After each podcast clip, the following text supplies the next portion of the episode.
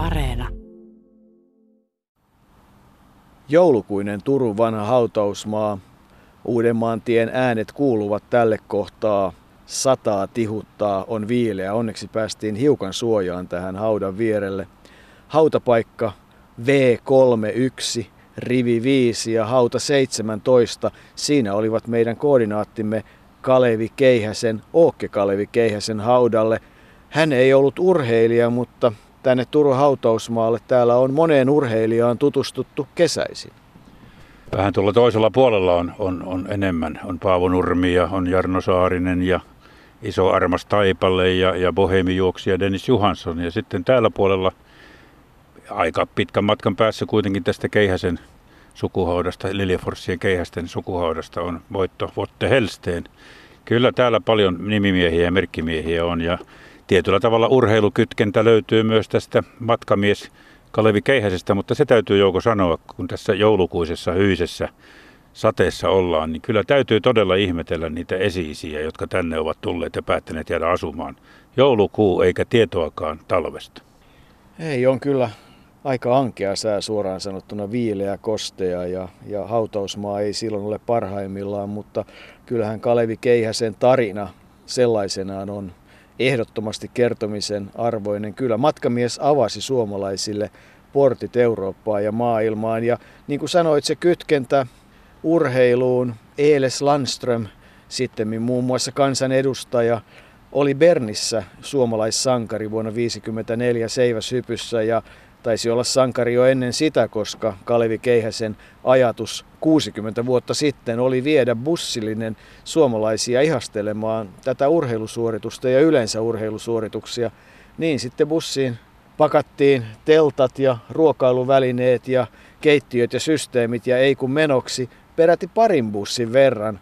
Siitä alkoi se Kalevi Keihäsen matkatoimistoura ja matkaura joka sitten jatkui aika lailla 20 vuotta, koska toukokuussa 1974 tuli sitten kaiken kaatava konkurssi, jonka jälkiseuraukset olivat aikamoiset, mutta kyllähän Kalevi Keihäsen ura suomalaisten matkailun edistäjänä on ollut aikamoinen. Kyllähän kun tämä koko elämä on semmoinen ihmeellinen matka, niin täytyy sanoa, kun katsoo tässä Turun hyisessä joulusäässä tuota Keihästen Lilleforsien isoa sukuhautaa, missä Ookki Kalevi Keihänenkin lepää, niin tässä voi sanoa, että tässä on todellinen matkamiehen matkan pää. Se matkan pää tuli 9. päivä helmikuuta 1995 eli parikymmentä vuotta sitten ja Kalvi Keihänen syntyi 90 vuotta sitten 28. kesäkuuta 1924. Syntymäpaikaksi on kirjattu Vahto, mutta jotkut jäljet vievät Turkuun, mutta eiköhän kuulostella ensin hiukan, mitä Kalevi Keihänen itse pohdiskelee ja lähdetään sitten tarkemmin pohtimaan hänen elämäänsä. Nainen vaatii, kun lähtee matkalle nykyään vähintään hotellissa täytyy olla suihku. Sen minä myöskin olen näissä meidän matkoissa todennut, että vähintään suihku tarvitaan nykyään, kun suomalainen lähtee etelän matkoille jonnekin tuolle. Miksei se yhtä hyvin voi vaatia sitä myöskin kotimaan matkaa. Elintaso on noussut, yhä enempi vaaditaan mukavuuksia, jopa yleiseurooppalaista ajatellaan jo näin, että täytyy olla parempi kuin kotona. Mitä varten minä säästän koko vuoden, jos minä asun huonommin kuin kotona? Niin Arto Kalevi Keihänen, pieni mies, silloin kun armeijaa meni 160 senttiä ja 50 kiloa ja viimeisinä vuosina hänestä kerrotaan ihan vähän ennen kuolemaa 95 lehtiartikkelissa, että 165 senttinen Kalevi Keihänen kulki Espanjassa kadulla, mutta että hänen elämänsä se on kyllä oikeastaan semmoinen aikamoinen elokuvan käsikirjoitus, jossa se matkailuun liittyvä aika, se on semmoinen aika räväkkä 20 vuoden kokonaisuus, josta ei sitten vauhtia ja vaarallisia tilanteita puutu. Kuten tuossa aikaisemmin tuli sanotuksi, niin jotenkin vaikuttavaa on olla tässä haudalla, kun puhutaan matkailusta ja elämänmatkasta. En tiedä, miten en pääse siitä nyt oikein eteenpäin, mutta on aika vaikuttavaa. Herkkää suorastaan niin kuin olla matkamiehen matkan päätä katsomassa tuommoinen pitkä musta kivi, jossa on isovanhemmat ja ja sitten Ookki Kalevi Keihänen yhtenä siinä.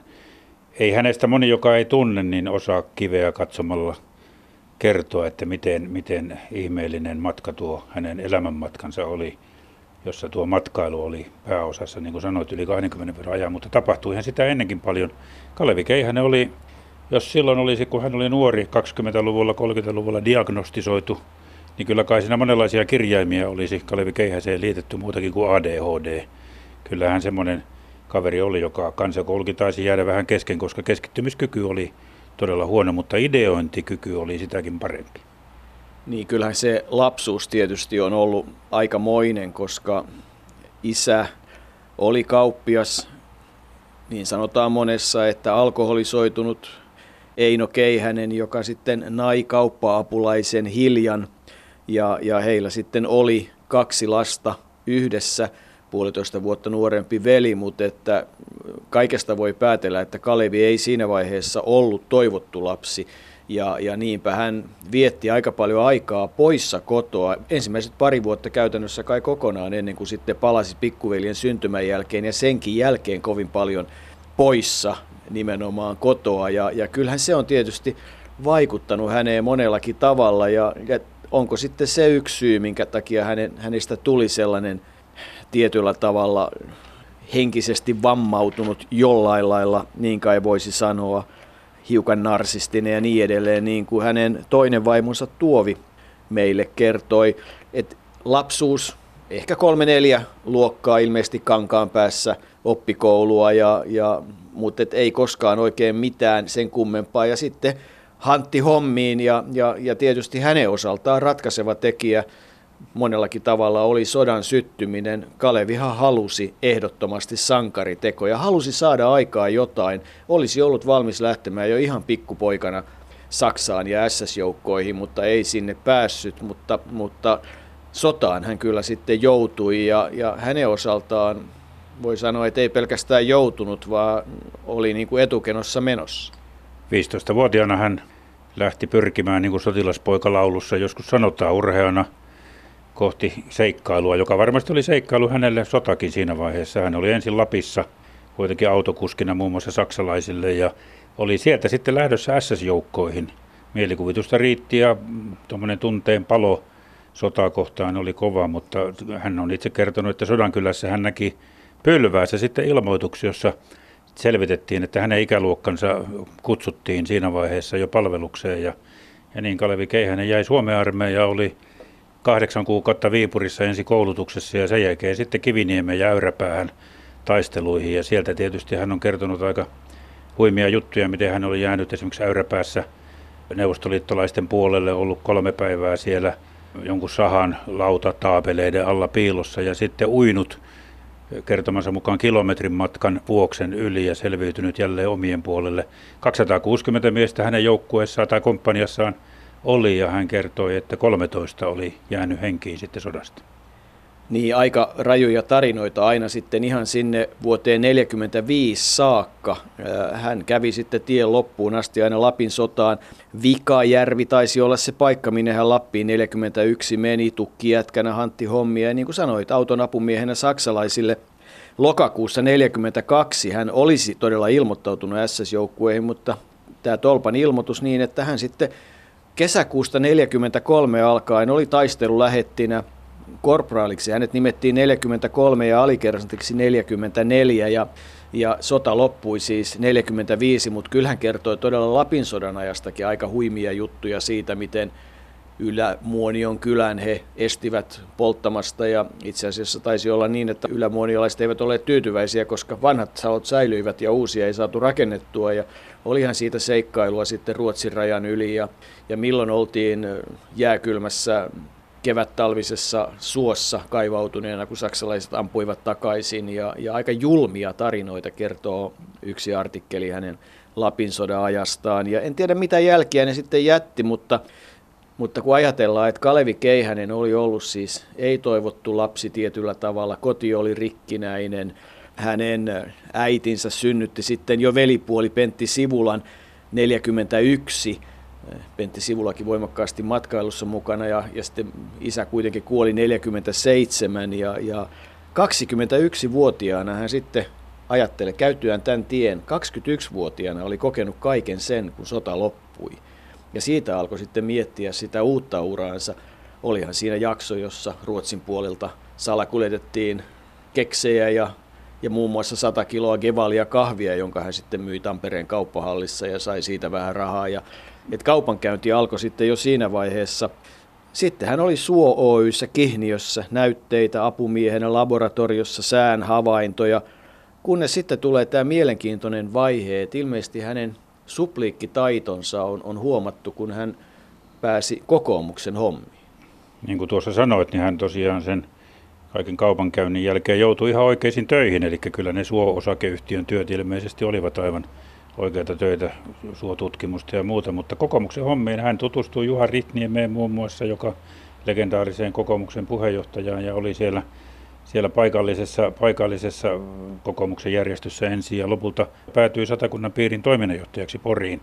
Ja jossain vaiheessa kuitenkin politiikka selvästi niin kuin, irtaantui hänestä. Hän ei pystynyt suvaitsemaan sitä poliittista vetoa ja, ja sitä valtion holhousta. Ja hän irtautui sitten kokoomuksesta ja, ja ryhtyi urheiluun. Hän rupesi SVOLn piirin puolesta keräämään rahaa Helsingin olympiakisoja varten. Itse asiassa hän ei kerännyt rahaa, vaan hän keräsi viljaa, jota sitten myytiin ja, ja käytettiin olympiajoukkueen hyväksi. Niin tämä on mielenkiintoinen jakso, tämä lyhyt jakso silloin oikeastaan 45-51. Eli, eli hänen niin kuin myyntitaitonsa ja supliikkitaitonsa ja rahankeräystaitonsa, mutta mitkä ovat olleet ne riidat sitten, joka aiheutti sen, että hän kansallisten nuorten toiminnanjohtajan tehtävistä lähti. Hänet pyydettiin satakunnan piirin palvelukseen 51 ja oli todella iso rahankeräjä ja niin hyvä rahankeräjä, että hän siirtyi sitten SVOLn Hämeen piirin palvelukseen Tampereelle ja, ja sitten aletaan lähestyä sitä varsinaista matkailuaikaa, koska se rahankeryy sitten liittyy siihen.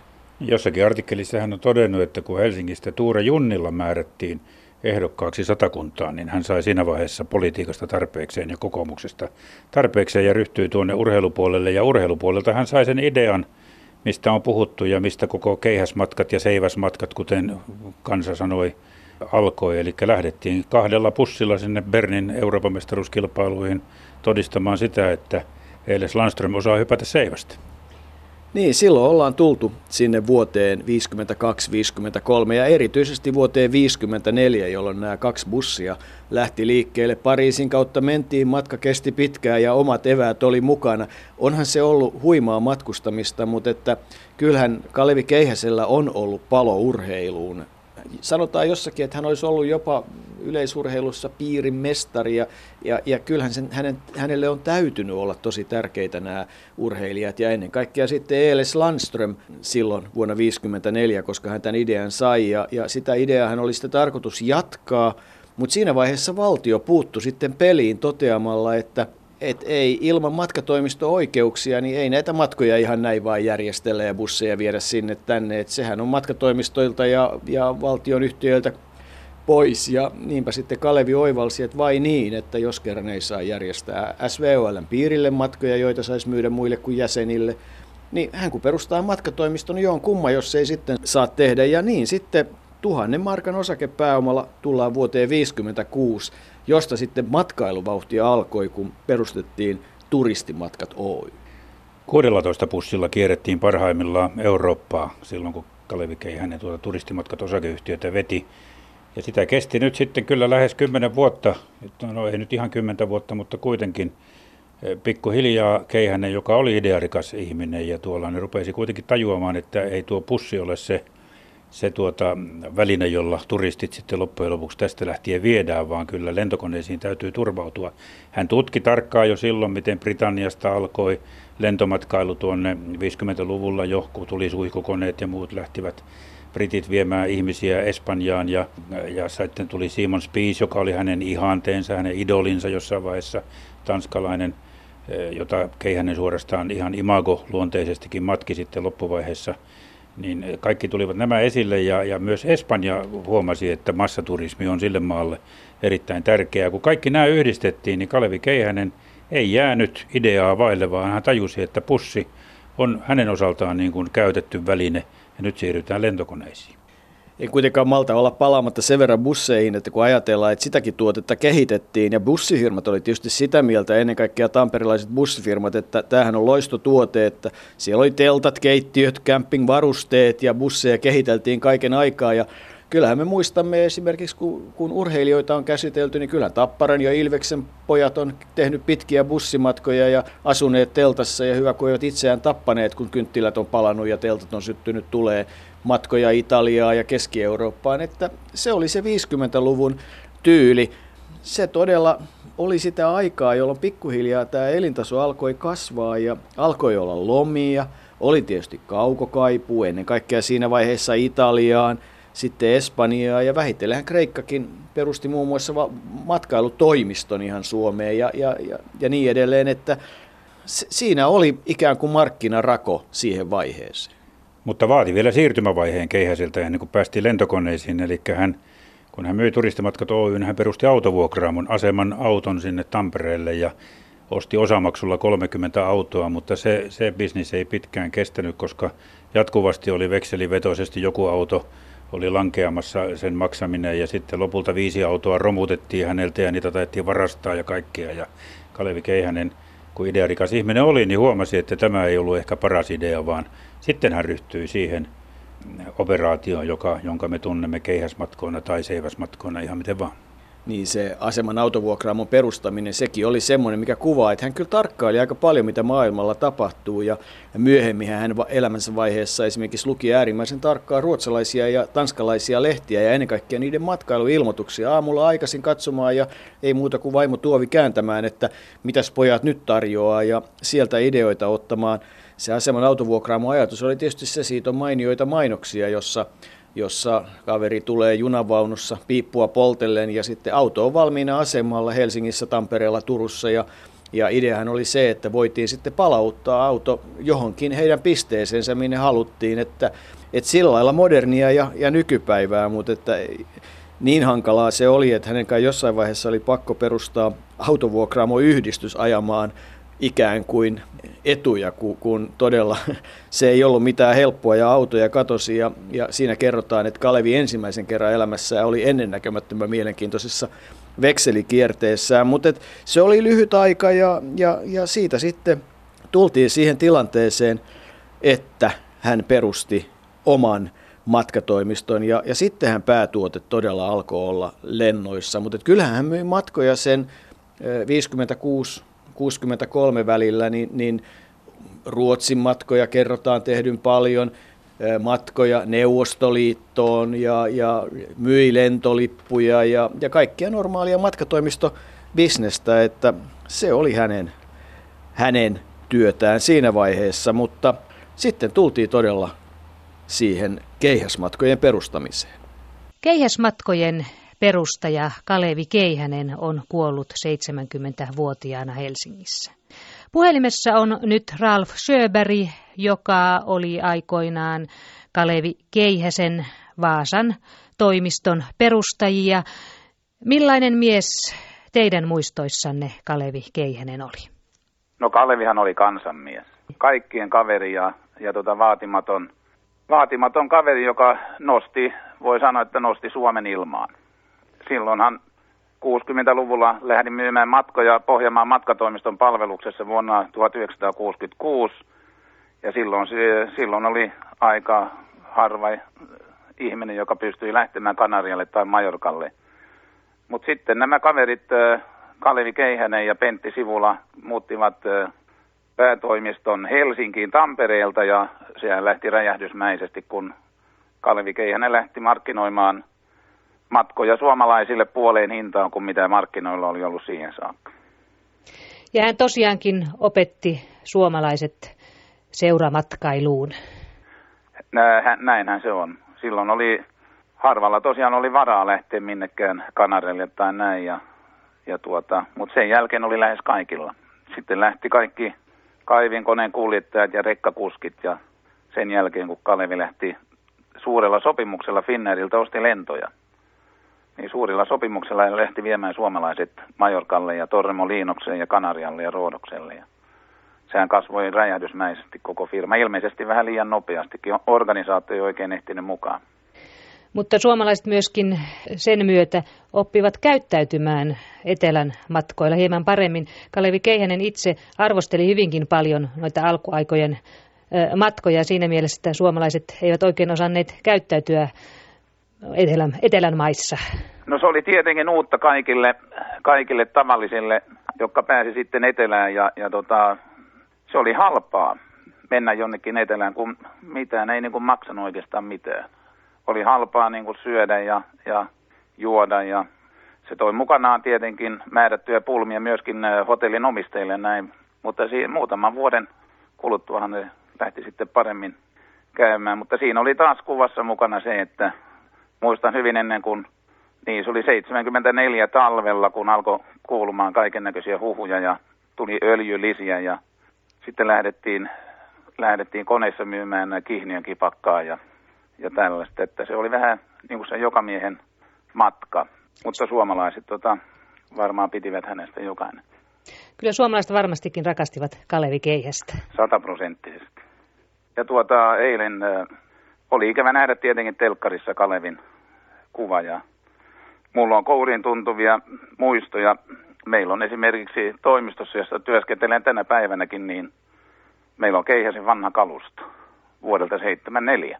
Hienot tuolit ja, ja asiakaspalvelutilat on kalustettu Kalevin tuoleilla. Minkälainen Kalevi Keihänen nyt sitten oli ihmisenä? Värikäs persoona, mutta mitä muuta?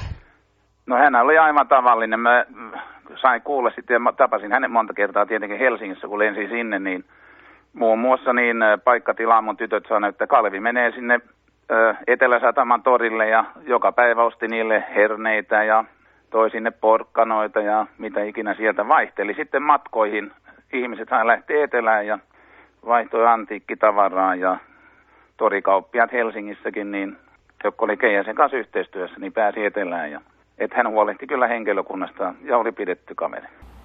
Ja jossain vaiheessa Kalevi Keihänen ehti olla siinä ensimmäisen kerran naimisissakin Anja-Liisa Kinnusen kanssa ja siitä avioliitosta syntyi poika ja, ja tytär.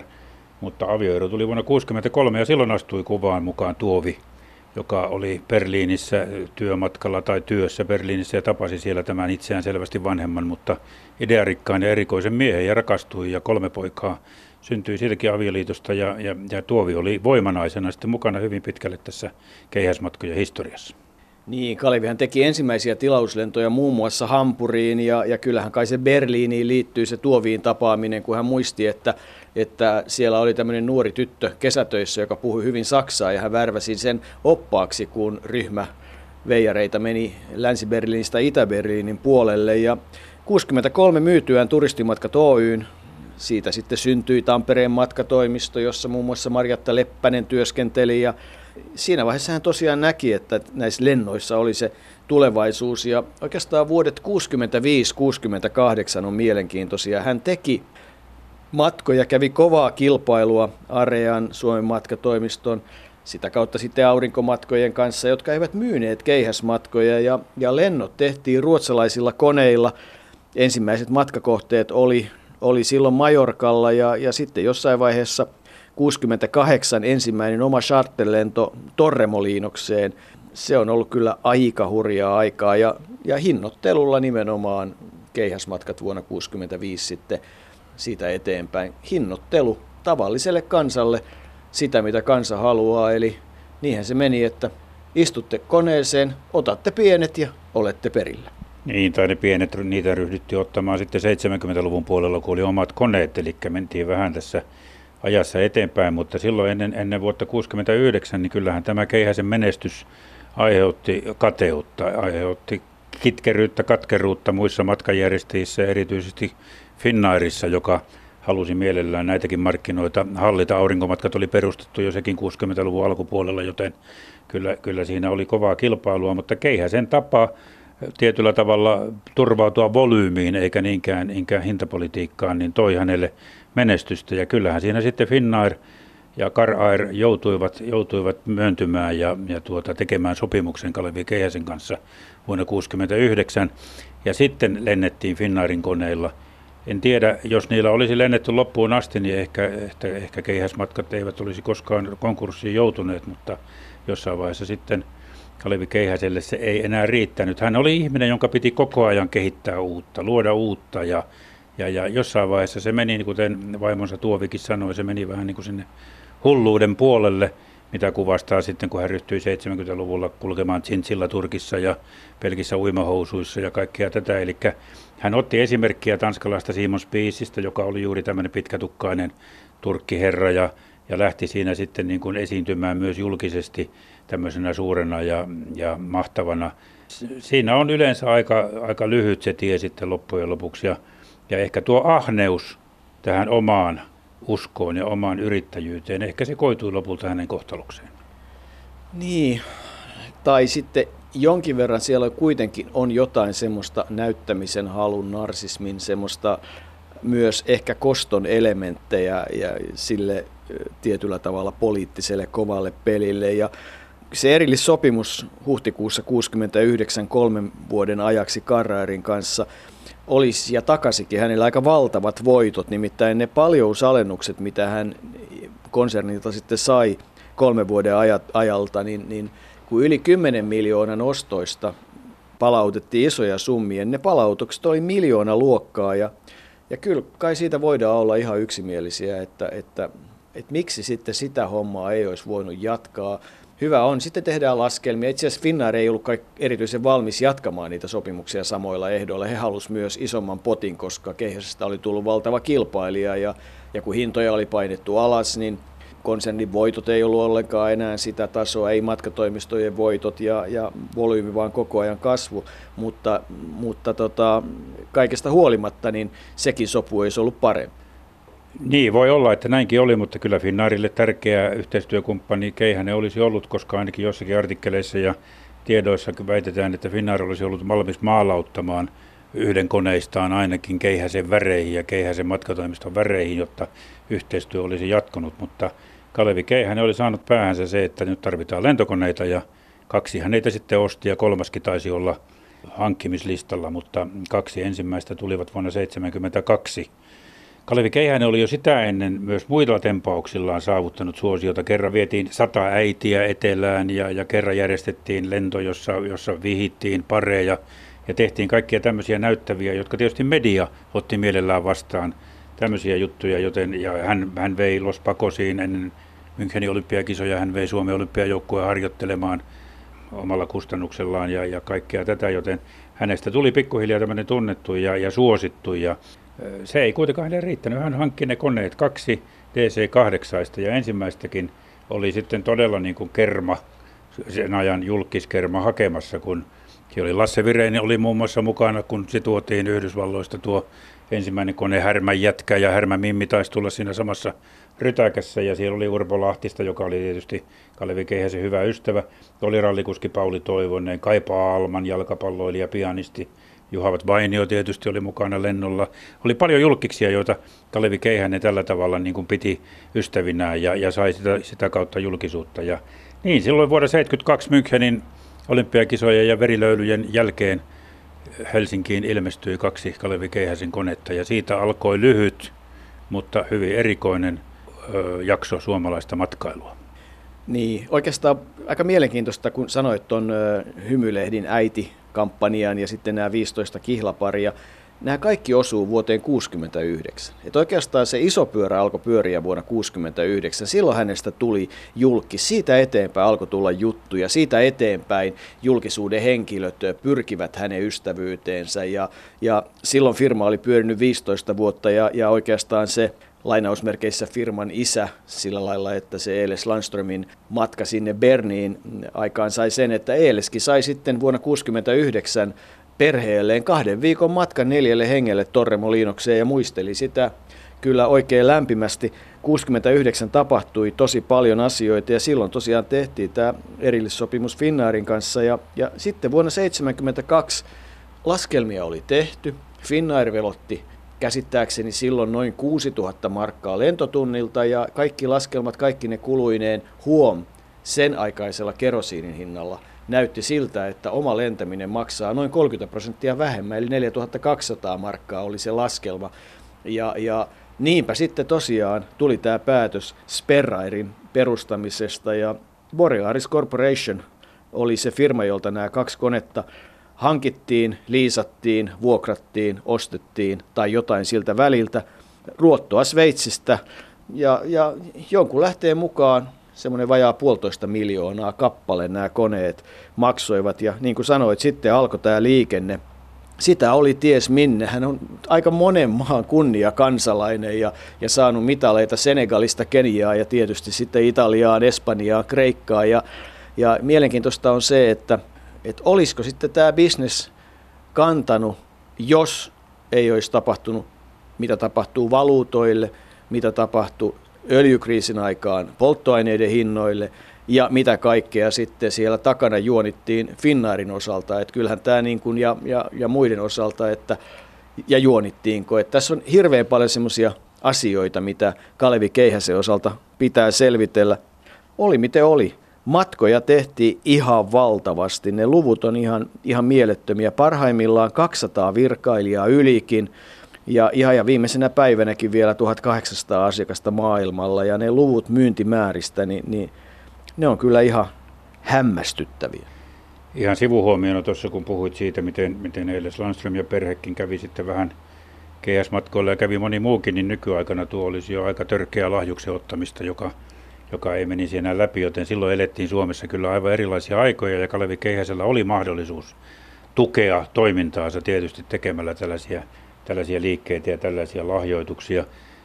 Ja tietysti tärkeää oli silloin, kun ne omat lentokoneet tulivat, oli, oli tuo, että saatiin suomalaisille mainoksen kautta ymmärrys siitä, että tietyt tabut ovat rikottavissa.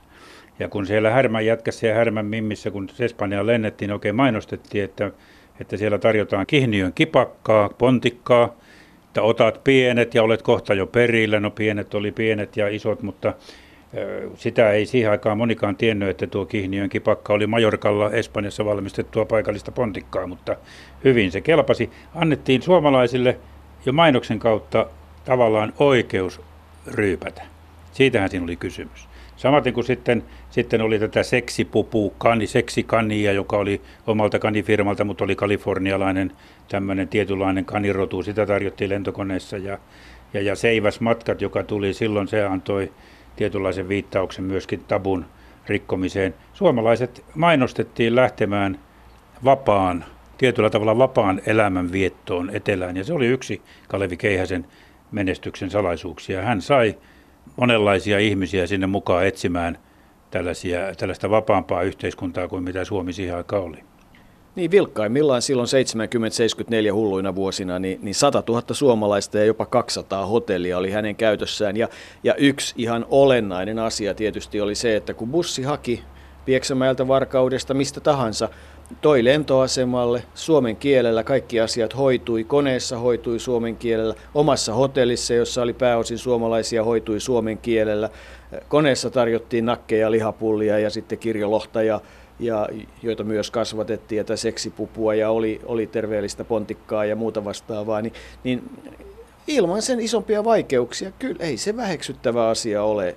Kyllähän Kalevi Keihänen kunnian sillä lailla ansaitsee siitä, että, että hänen operaationsa oli erityisesti myötävaikuttamassa siihen, että maailma ja ennen kaikkea Eurooppa siinä vaiheessa suomalaisille avartui sellaisella hinnalla, että se oli mahdollista. Ja sitten tietysti vielä, kun hän halusi ihmisiä aurinkoon pimeästä. Lomat lokakuussa, niin eikö se ollut niin, että siihen aikaan sai viikon pidennystä, jos piti lomansa myöhemmin, että pari viikkoa muuttui kolmeksi viikoksi. Että kyllähän tässä, että kyllähän ne ajatuksensa ja, ja niin kuin se luovuus on ollut aika moista. Ja luovuus lähti nimenomaan siitä, että kun puhuttiin sitä Kihniön kipakasta ja, ja tästä, että tuota mainoksen kautta niin kuin annettiin suomalaisille ymmärrys siitä, että nyt, nyt saat, kukaan ei kiellä sinua nyt pontikkaa juomasta. Eihän ollut kysymys siitä, etteivätkö kilpailevat firmatkin olisi. Ei siihen aikaan lentokoneessa tarjoulu. Se oli raikasta ja reipasta. Kyllä kaikkialla sai, jos, jos halusi, mutta Kalevi ne osasi tehdä sitä mainoksen kautta niin kuin bisneksen itselleen. Ja, ja nimenomaan tähän, tähän kansanosaan, joka aikaisemmin, jolle Espanja ja yleensä Eurooppa oli ollut hyvin kaukainen haave, niin Kalevi Keihänen toisen mahdolliseksi – hän sitten kyllä, mikä yksi, yksi tuota niin, saattoi olla taustalla sitten tähän, tähän konkurssiin ja muuhun, että hän piti kunnia asianaan kyllä sitten, että aina olivat lentokoneet ja hotellit täynnä. Ja, se johti siihen, että hän saattoi myydä sitten viimeisiä paikkoja todella halvalla, joka ei vastannut sitä sinunkin äsken esittämääsi hintaa, minkä yksi lento, lentopaikka maksaa. Ja tuota, hän tietyllä tavalla on sanottu, että hän osti markalla ja myi 50 pennillä. Jos muistat, kun tehtiin juoksia Mikko Alalle juttua tähän kivehakatut sarjaan, niin, niin hän pienemmässä mittakaavassa kauppiaana sitten uransa jälkeen oli aina iloinen siitä, kun hän osti velalla satasella ja myi 50, niin aina oli käteistä rahaa. Eli se oli aika huono tie, mutta sitä on moni yrittäjä kulkenut. Niin, tämä tuli edelleenkin se minulla on. Ja sitä jälkeenpäin sitten tietenkin sinsilaat juo, että se on semmoinen juo, että se on kamala jotain tuommoista erikoista leuhkaa niin päin pois ja sen hinta ja kaikki. No totuus on, että sinsilaturkit on maailman kalleimpia. Ja mm, tämähän lähti tämä Sinsilla juttu sillä tavalla, nämä Sinsilan tuottajat halusivat tehdä tämän Sinsilan tunnetuksi. Sehän on erittäin arvokas karva, joka maksaa jo ehkä Sinsilla lakki tuhansia markkoja. Kauluksetkin varmasti nousee tällä hetkellä tuhansiin markkoihin. Ja nämä turkkeja ei Euroopassa montaa olekaan. Haluttiin tehdä tämä tunnetuksi ja nämä keksi Kalevi Keijären. Ja minä varmasti tein sen tunnetuksi niin, että tätä Chinsillaa sitten melko varmasti aika mukavasti myytiin ulkomaille ja kotimaassakin. Se oli pelkkä mainostemppu. Tämä vauhti vaan kiihtyy Kalevi Keihäsen osalta, kun tullaan sinne 72-73 vuoteen ja, ja, ja sitä rahaa tuli ovista ja ikkunoista ja sitä tuli paljon ja kun ajatellaan, että hän oli kuitenkin tämmöinen vauhdikas kihniöläinen kouluttamaton kauppiaan poika, jolla ideoita oli, mutta että, että koko ajan oli niin kuin kaksi askelta edessä, että, että kukahan sitten oikeasti olisi ollut se, joka sitä firmaa olisi kassavirtojen ja, ja todellisten tulosten ja verotuksen ja muun kannalta jaksanut hoitaa. Et tärkeintä oli, että koko ajan tapahtui ja 73 oli sitten se, että silloin piti saada hulikopteri, Agusta Bell ensin 206A ja sitten vielä vähän parempi malli, jolla pystyi nousemaan ihan pystyy sieltä sun täältä. Sillä oli kiva liikkua ja katsella paikkoja ja kehitellä Kihniön lomakyliä, seksikyliä ja kaikkia muita ajatuksia, jotka, jotka sinänsä on ollut mielenkiintoisia. Ja kyllähän sitten siihen oikeastaan vuoteen 1973 liittyy se oikeastaan näkyvin asia, mikä monelle Kalevi Keihäsestä on tullut mieleen, että kun otetaan upea määrä, 168 komeeta chinchilla nahkaa ja niistä käsin neulotaan turkki, joka maksaa ehkä 100-120 000, niin kyllä Topi Venäläinen, joka muuten sitten pesäpallosta ja, ja monesta muustakin on ollut tuttu, niin tyylikkäästi sitä hänelle lahjoitti, että et se tuli siihen vuoteen. Sitten vauhti oli jo kyllä, mentiin ihan iso pyörä päällä joka asiassa ja ja oli korpilinnat, talot valtavat, jossa oli savusaunat ja oli uima-altaat ja, ja joissa pidettiin jos jonkinnäköisiä pirskeitä ja, ja lehdistöä ja vieraita vietiin pikkujoulujuhliin Lappiin ja, ja siis tapahtui ihan kaikkea mahdollista. Että hän oli niin kuin ykkösjulkis siinä Irvin Goodmanin, Vennamon ja Keihäsen ajassa.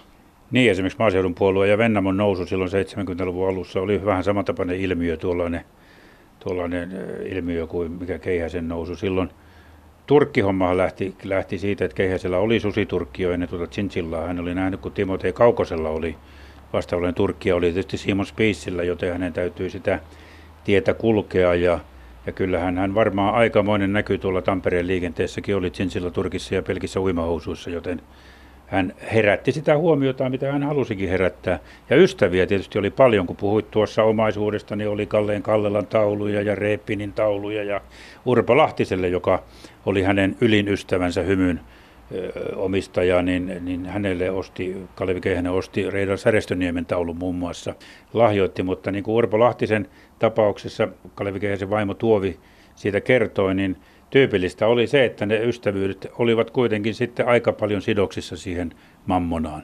Ja siinä vaiheessa, kun konkurssi tuli, niin Lahtinen, joka oli ollut perhetuttu ja kaikkea tällaista, tuli, tuli vaimonsa kanssa sitten seuraavassa vaiheessa kylään ja ainoa tarkoitus oli saada ostaa tahkovuoren, tahkovuoren osakkeita halvalla, eli ikään kuin haaska, haaskalle kokoonnuttiin siinä vaiheessa hyvin herkästi. Tuo tahkovuorihan siitäkin väitetään, että se sieltä helikopterista se paikka sitten aikanaan huomattiin, että tuohon perustetaan tahkovuori ja ja niin tehtiin, joten kyllä se vauhti, niin kuin sanoit, niin se oli kyllä todella kovaa. Silloin mä en usko, että siihen aikaan ihmiset oikein tajusivatkaan, että miten kovaa se vauhti oli, mutta silloin oli kaikki mahdollista Kalevi Keihäselle ja hän käytti kaikki mahdollisuudet hyväksi. Niin, Tahkovuorihan taitaa liittyä jo aikaan 60-luvun lopulla, jolla Urpo Lahtisen kanssa sen yhdessä perusti. Ja sielläkin muun muassa Marjatta Leppänen esiintyi avajaisissa ja niille, jotka siellä esiintyi, niin ainakin annettiin matka Mombasaahan palkinnoksi, palkkioksi, mutta moni ei sitä varmaan ehtinyt käyttää. Et, et siinä, on, siinä on kaikenlaisia tempauksia, niitä, niitä voisi aika tavalla ottaa. Ja, ja sitten Sittenhän tietysti firmalle ja konsernille, koska siinä oli, oli lahilammikkoa ja oli kiinteistöjä, joita oli ostettu, oli se Kihniöön tullut Pyhäniemi, joka oli hänelle se iso haave, hieno lomakylä, jonne hän olisi halunnut perustaa tämmöisen itse asiassa niin kuin lomaosaketyyppisen jutun, että, että sieltä olisi voinut vuokrata viikoksi pariksi itselleen lomaosakkeen ja ei olisi ollut kesämökkiongelmia. Ennen kaikkea hänen haaveissaan oli, että, että kun hänelle se Kihniö kaikilla tavalla on ollut niin rakas paikka, että se niemi, joka todella on upea, ja siellähän on siis lomakylä tänä päivänäkin, niin tota, kelohonkaa ja ties mitä, niin, niin, niin hän näki sen niin ainutlaatuisena, että, että hän haluaisi, että saksalaiset, keski-eurooppalaiset tulisivat sinne ja, ja viettäisivät siellä aikaa puhtaan luonnon keskellä ja nauttisivat elämästään. Ja, ja kai siellä oli tämmöisiä nudistiranta-ajatuksia, ainakin lehdistön mukaan suunnitteilla, mutta se oli hänelle äärimmäisen tärkeä asia. Ja, ja, ja sitten firmalle todella tuli pääjohtaja, Eli Pajusesta tuli firman pääjohtaja, julkistuomari siihen aikaan ja siitä on sitten monenlaisia näkökulmia, että, että oliko pääjohtaja sitten paras mahdollinen pääjohtaja firmalle ja mitkä hänen tarkoitusperänsä sitten siinä olivat. Ja kyllähän siinä tuli sitten kaikenlaisia ihmeellisiä asioita niin, että firma sai muun muassa kai jossain vaiheessa jopa aikamoisen varoituksen, kun chartersääntöjä rikottiin ja siinä tilanteessa – demarikansanedustajia vietiin viikonlopuviettoon Espanjaan. Et kyllä se aika niin kuin tämän päivän moralistisen keskustelun ympärillä, niin, niin, niin tota, kyllä silloin lahjukset oli jotain muuta kuin tota, lämmin olut ja kylmä voileipä. Silloin elettiin siis vuotta 1973 ja Tuovi on kertonut, että silloin hän alkoi niin kuin huomata, että vauhti kasvoi niin suureksi, että enää ei oikein ei ollut enää hallittavissa. Alkoholi tuli kuvioon mukaan ja Tuovikaan ei pystynyt enää Kalevin ryyppäämistä ja menoa äh, jarruttamaan. Hänen mielestään Kalvi Keihän sairastui alkoholismiin ja sitten tuli kaikenlaisia liiveilmiöitä. Hän kaatui ja siitä jäi, siitä jäi pysyvä vamma, tasapainoaisti meni. Ja kaikki tapahtui tolleen pikkuhiljaa. Hän sai kohtauksia, jossa viilteli rikkitauluja ja, ja kaikkia tällaisia. Ja se Veikko Pajusen palkkaaminen ilmeisesti oli, oli sitten suuri virhe, jonka Kalevi Keihänen itsekin tajusi ja se lisäsi sitä tuskaa siinä vaiheessa. Tuovi Keihäsen mukaan silloin kuitenkin oli vielä erittäin hyvä, tai ennen niitä lentokoneiden ostoa, oli erittäin hyvä sopimus Finnairin kanssa olemassa, joka oli, jota olisi kannattanut jatkaa eikä ostaa niitä omia lentokoneita. Ja sitten kun ne ostettiin, niin sitten tuli tuo energiakriisi, joka ihan varmasti vaikutti myös suurelta osilla siihen. Ja, ja lopultahan se päättyi sitten koko keihäsmatkojen tarina siihen, että 1800 ihmistä, kun niitä oli, jäi Majorkalle ja, ja muulle Espanjaan, kun Helsingin osakepankki ei enää suostunutkaan maksamaan polttoainetta – ja, ja koneet eivät päässeet lähtemään sitten Helsingistä, vaan jäivät sinne ja, ja se, se oli sitten kerralla poikki. Kyllähän siinä niin kuin monet, monet tuota ajattelevat ja ajattelivat silloin ja ajattelevat vieläkin Tuovi Keihänen mukaan lukeen, että, että se oli tietyllä tavalla Finnairin ja Helsingin osakepankin ja valtion johtama yritys sitten, jonka tarkoituksena oli saada keihäsmatkat kumoon pois siitä, pois siitä kilpailemisesta, kilpailutilanteesta. Ja, ja, ja väitetään, että Finnairin pääjohtaja ja Helsingin osakepankin pääjohtaja olisi ravintolassa tai joku olisi kuullut, miten he niin kuin sopivat asiasta. Ja oli kaikkia tämmöisiä salamyhkäisiä tietoja on vieläkin siitä, että, mutta vaikuttaa hyvin todennäköiseltä, että ei, ei se Finnairille mikään ja muillekaan kilpailijoille mikään suuri tappio ollut, että keihäsmatkat sitten kuukahti silloin vuonna 1974 tähän yhteen ainoaan tilanteeseen. Niin, se on, se on kaiken kaikkiaan niin kuin sellainen ajanjakso mielenkiintoinen, että vauhti oli hirveän kova ja, ja omaisuutta tuntuu olevan vaikka kuinka paljon maata siellä ja täällä ja, ja, ja ties mitä, mutta sitten kuitenkin 600 tonnin vekseli, eli viikonloppu yli menevien vekselien varassa oli bisnes ja sen polttoaineen hankinta, kun se piti käteisellä hankkia ja, ja kaipa se hinnoittelu oli sitten liian halpaa, mutta että, että jotenkin omituinen se kokonaisyhtälö on ja, ja, ja niin edelleen. Tuoville tietysti se aikanaan ihastuminen oli sitä, että, että Kalevilla oli hyvä mielikuvitus, hän oli positiivinen elämän asenne, idearikas, joskin onneton käytännön asioissa. Ja, ja hän todella sanoo, että oikeastaan vuoteen 70 saakka se oli tosi hyvää aikaa. Siitä syntyi kolme poikaa, ikävä kyllä itse asiassa neljäskin, mutta hän menehtyi jo ihan, ihan pienenä. Ja, ja tuota, mutta sitten tuli tämä alkoholismi, julkisuus, pitkä tukka, kaikenlaiset asiat. Ja, ja, mutta et seitsemän ensimmäistä vuotta oli tosi onnellisia, mutta sittenhän tämä aika siitä toukokuusta 74 aina vuoteen 87 saakka, niin onhan se nyt ollut hurjaa. Siis tämä koko konkurssivyyhdin kaikenkaikkinen käsittely on kestänyt 13 vuotta. Siis se on ihan kohtuuton aika. Ja sitten kun lopputilanne on se, että kun kaikkien firmojen sotkut on selvitetty, niin Kalevi istuu, istuu vankilassa ensin Kakolassa ja Sörkässä ja Tuovi päätyi sitten vankilaan, tai siis tuo Järvenpään avovankilassa, jossa sitten opiskeli. Eli, eli tuomioita tuli, mutta sitten lopputilanne oli se, että kaikkien pesästä vietyjen rahojen jälkeenkin, niin Kalevin henkilökohtaisesta konkurssista hänelle palautettiin miljoonan verran kaikki ne korkoineen ja muineen sitten rahaa. Ni, niin onhan tässä niin kuin ihmeellisiä piirteitä, joissa varmasti ei ole yhtä syyllistä. Ja, ja kyllähän silloin kai kerrottiin jo ennen sitä konkurssia 74, että matkatoimistoja oli varoitettu, että tämmöinen tapahtuu. Ja, ja kyllähän se matkatoimistobuumi ja etelän matkabuumi silloin oli kuumimmillaan, että kyllä keihäsmatkojen häviäminen markkinoilta oli oivallisen hyvä asia, jota, jota voisi tietysti tänä päivänä penkoon, mutta onko se enää hyödyllistä? Kolme vuotta kestäneessä Keihäsmatkat Oyn ja Spearair Oyn vero- ja valuuttarikoksia selvitelleessä oikeudenkäynnissä on langetettu tuomiot tänään. Helsingin raastuvan oikeus tuomitsi pääomistajan Kalevi Keihäsen sekä Tuovi Keihäsen ehdollisiin vankeusrangaistuksiin. Lisäksi yhtiön tilejä, yhtiön tilejä hoitanut Mikko Westerberg sekä Keihäsmatkat yhtiön entinen toimitusjohtaja Veikko Pajunen saivat ehdolliset vankeustuomiot. Kaisa Jaakkola. Jo vuonna 1974 konkurssiin menneiden keihäsyhtiöiden asiaa käsiteltiin nyt 16 kertaa Helsingin raastuvan oikeudessa.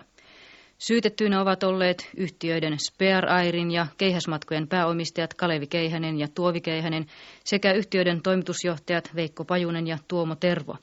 Lisäksi syytettyinä olivat tamperelainen lehdenkustantaja Spear Airin osakas Urpo Lahtinen sekä keihäsmatkojen osakas Mikko Westerberg. Keihäsiä syytettiin muun muassa konkurssirikoksesta, veropetoksesta ja valuuttamääräysten rikkomisesta. Syytteisiin yhtyy yli tuhat muinaisen keihäsmatkojen asiakasta, jotka olivat aikanaan maksaneet matkansa, mutta eivät saaneet rahojaan takaisin. Kaikkiaan asiakkaille jäi maksamatta yli miljoona markkaa jo maksetuista matkoista. Ja jää edelleen maksamatta, sillä tältä osin korvausvaatimukset hylättiin. Sen sijaan keihäset Westerberg sekä pieneltä osaltaan myös Veikko Pajunen velvoitettiin korvaamaan valtiolle maksamattomia veroja ja so- työnantajan sosiaaliturvamaksuja yhteisvastuullisesti noin 160 000 markan verran. Syytteet Spearairin toimitusjohtaja Tuomo Tervoa ja yhtiön osakasta Urpo Lahtista vastaan hylättiin. Tuomiot tulivat nyt siis konkurssirikoksesta, valuuttamääräysten rikkomisesta sekä väärän ilmoituksen tekemisestä rekisteriviranomaisille. Keihäset olivat nimittäin Spearair-lentoyhtiötä perustaessaan jättäneet maksamatta perustetulle yhtiölle merkitsemänsä pääomaa. Rekisteriviranomaisille oli ilmoitettu yhtiön pääomaksi 2 miljoonaa markkaa, mutta tämä, tätä pääomaa ei kuitenkaan ollut kokonaisuudessaan kasassa. Niinpä oikeus katsoi, että keihäset olivat hyötyäkseen ilmoittaneet vääriä tietoja. Lisäksi yhtiöiden kirjanpidossa oli epäselvyyksiä, kahteen kertaan merkittyjä laskuja, epäselviä maksuja ulkomaille. Oikeus totesi, että Keihäsen koko liiketoiminta ei käy kirjanpidosta ilmi. Ja niinpä oikeus tuomitsi Kalevi Keihäsen yhteensä vuoden ja kahdeksan kuukauden ehdolliseen vankeusrangaistukseen – Tuovi Keihäsen vuoden ja seitsemän kuukauden ehdolliseen vankeusrangaistukseen, Mikko Westerbergin vuoden ja neljän kuukauden ehdolliseen vankeusrangaistukseen sekä Veikko Pajusen kuuden kuukauden ehdolliseen vankeuteen. Yritys oli tietysti elvyttää, kun Seiväsmatkat perustettiin koko kansan matkatoimisto sitten muutama, muutamaksi vuodeksi. Kalevi Keihänen oli siinä ensin mukana, mutta sitten hänet, hänet syrjäytettiin siitä ja ihmiset yrittivät niin kuin itse sitten vetää ja, ja, ja uudet johtajat eivät osanneet tehdä ja se jäi niin kuin yritykseksi. Sen nimi oli Seiväsmatkat Oy. Dipolissa oli iso kokous, jossa oli paljon matkalaisia mukana ja, ja, ja varoja kerättiin suoraan matkustajilta, mutta, mutta se ei enää onnistunut se homma, vaan se jäi siihen. Tuon miljoona avulla, minkä sanoit, niin Kalevi Keihänen sitten kuitenkin vietti loppuvuotensa Espanjassa. Hän lähinnä asusteli kesät Majorkalla ja osittain Kanarian saarilla ja kuvitteli kaiken aikaa palaavansa vielä bisnekseen. Erityisesti hän alkoi kiinnostaa Viipuri ja, ja matkat sinne Neuvostoliiton puolelle, mutta ei siitäkään koskaan mitään tullut. Siellä hän kävi ostamassa kristallia ja kaviaaria ja muuta tällaista rahaa. Kuitenkin oli sitten myös näille viimeisille vuosille, jolloin hän oli jo aika sairas. Mutta, mutta matkatoimistomies on matkatoimistomies. Matka ei pääty ennen kuin matka päättyy. Tuovillehan se jakso oli sillä mielessä vaikeaa, että, että ilmeisesti kävi niin, että jonkinlainen virhe syntyi ja, ja hän joutui sitten niitä yhteisvastuullisiksi määrättyjä maksuja joitain satoja tuhansia sitten maksamaan. Ja, ja se oli tietysti hänelle kovaa aikaa, koska hänellä oli ne kolme poikaa. Ja, ja, mutta kyllähän Kalevi, ei hän missään nimessä paha ihminen ollut, että, että sekä ensimmäisen avioliiton poika Eino että, että tytär Tiina olivat hänelle läheisiä, Eino erityisen läheisen pappi. Ja sitten, sitten hän oli myös lapsilleen hyvä isä silloin, kun ehti sitä toimea hoitaa, että, että tota, kyllä hänellä sydäntä oli ja kyllä hän niin kuin aina olisi ollut valmis antamaan ja muuta, mutta, mutta se iso pyörä pyöri niin kovaa ja, ja kyllähän sitä aika tyhjän päällä oli. Ja sekin on niin mystinen tarina, että, että, että miten se valtava omaisuus, mihin se nyt sitten loppujen lopuksi hävisi ja kuinka paljon sitä velkaa sitten oli ja, ja niin edelleen. Mutta oli miten oli. Matkamies meni hetkittäin aika lailla kovaa silloin 70-luvulla. Silloin mentiin kovaa, mutta kun puhuit tuosta omaisuudesta, niin tietysti huvittava piirre on siihen, että jossain vaiheessa pikkupojat löysivät kassin jostain kallion kolosta, jossa oli sitten Kalevi Keihäsen henkilökohtaista omaisuutta, kultakelloja ja kaikkia muita arvoesineitä. Ja en tiedä sitten, oliko joku niitä piilotellut sinne vai minkä takia ne oli sinne kulkeutuneet, mutta tällä tavalla se omaisuus ikään kuin hävisi eri puolille mystisellä tavalla. Ehkä siihenkin selitys löytyisi, mutta, mutta sen tutkiminen tuskin on vaivan väärtiä. Kyllä Kalevi Keihäsellä meni lujaa ja, ja hän olisi varmasti halunnut, että olisi mennyt lujaa loppuun asti, mutta kuitenkin torstaina 9. helmikuuta 1995 mies uupui. Erkki Vesman on hymylehteen kauniisti kirjoittanut, että, että mies, joka oli opettanut tavallisen suomalaisen matkustamaan, avasi tuntemattomat kultaportit ja lähti omalle, tällä kertaa viimeiselle matkalleen ikuisuuteen niin kuin tuulen kuulumaton kuiskaus haipuu pois, kun tyyni ilta ehtii. Nyt ei kuulu tyyntä tuulen hetkeä eikä mitään muutakaan, vaan tämä vesisade on nyt sen verran rankka ja nyt alkaa olla sen verran viileä, että nyt kyllä Kalevin matka jonnekin sinne Malagaan tekisi kyllä ihan mainion hyvää. Siellä saattaisi olla lämmintä ja mukavaa, mutta että tämä on Arto hänen viimeinen leposiansa täällä Turun hautausmaalla. Ja kun hänen elämänsä pohtii, niin kyllähän se semmoinen jonkinlainen veijaritarina ja ennen kaikkea filmin arvoinen tarina olisi, jossa jää vielä kymmeniä tai satoja kysymyksiä vastaamatta, mutta niin kuin monen muunkin osalta, niin kyllä hänenkin elämänsä näin pintapuolisesti tässä on ollut mukava tutustua. Tehdään seuraavaksi elokuva.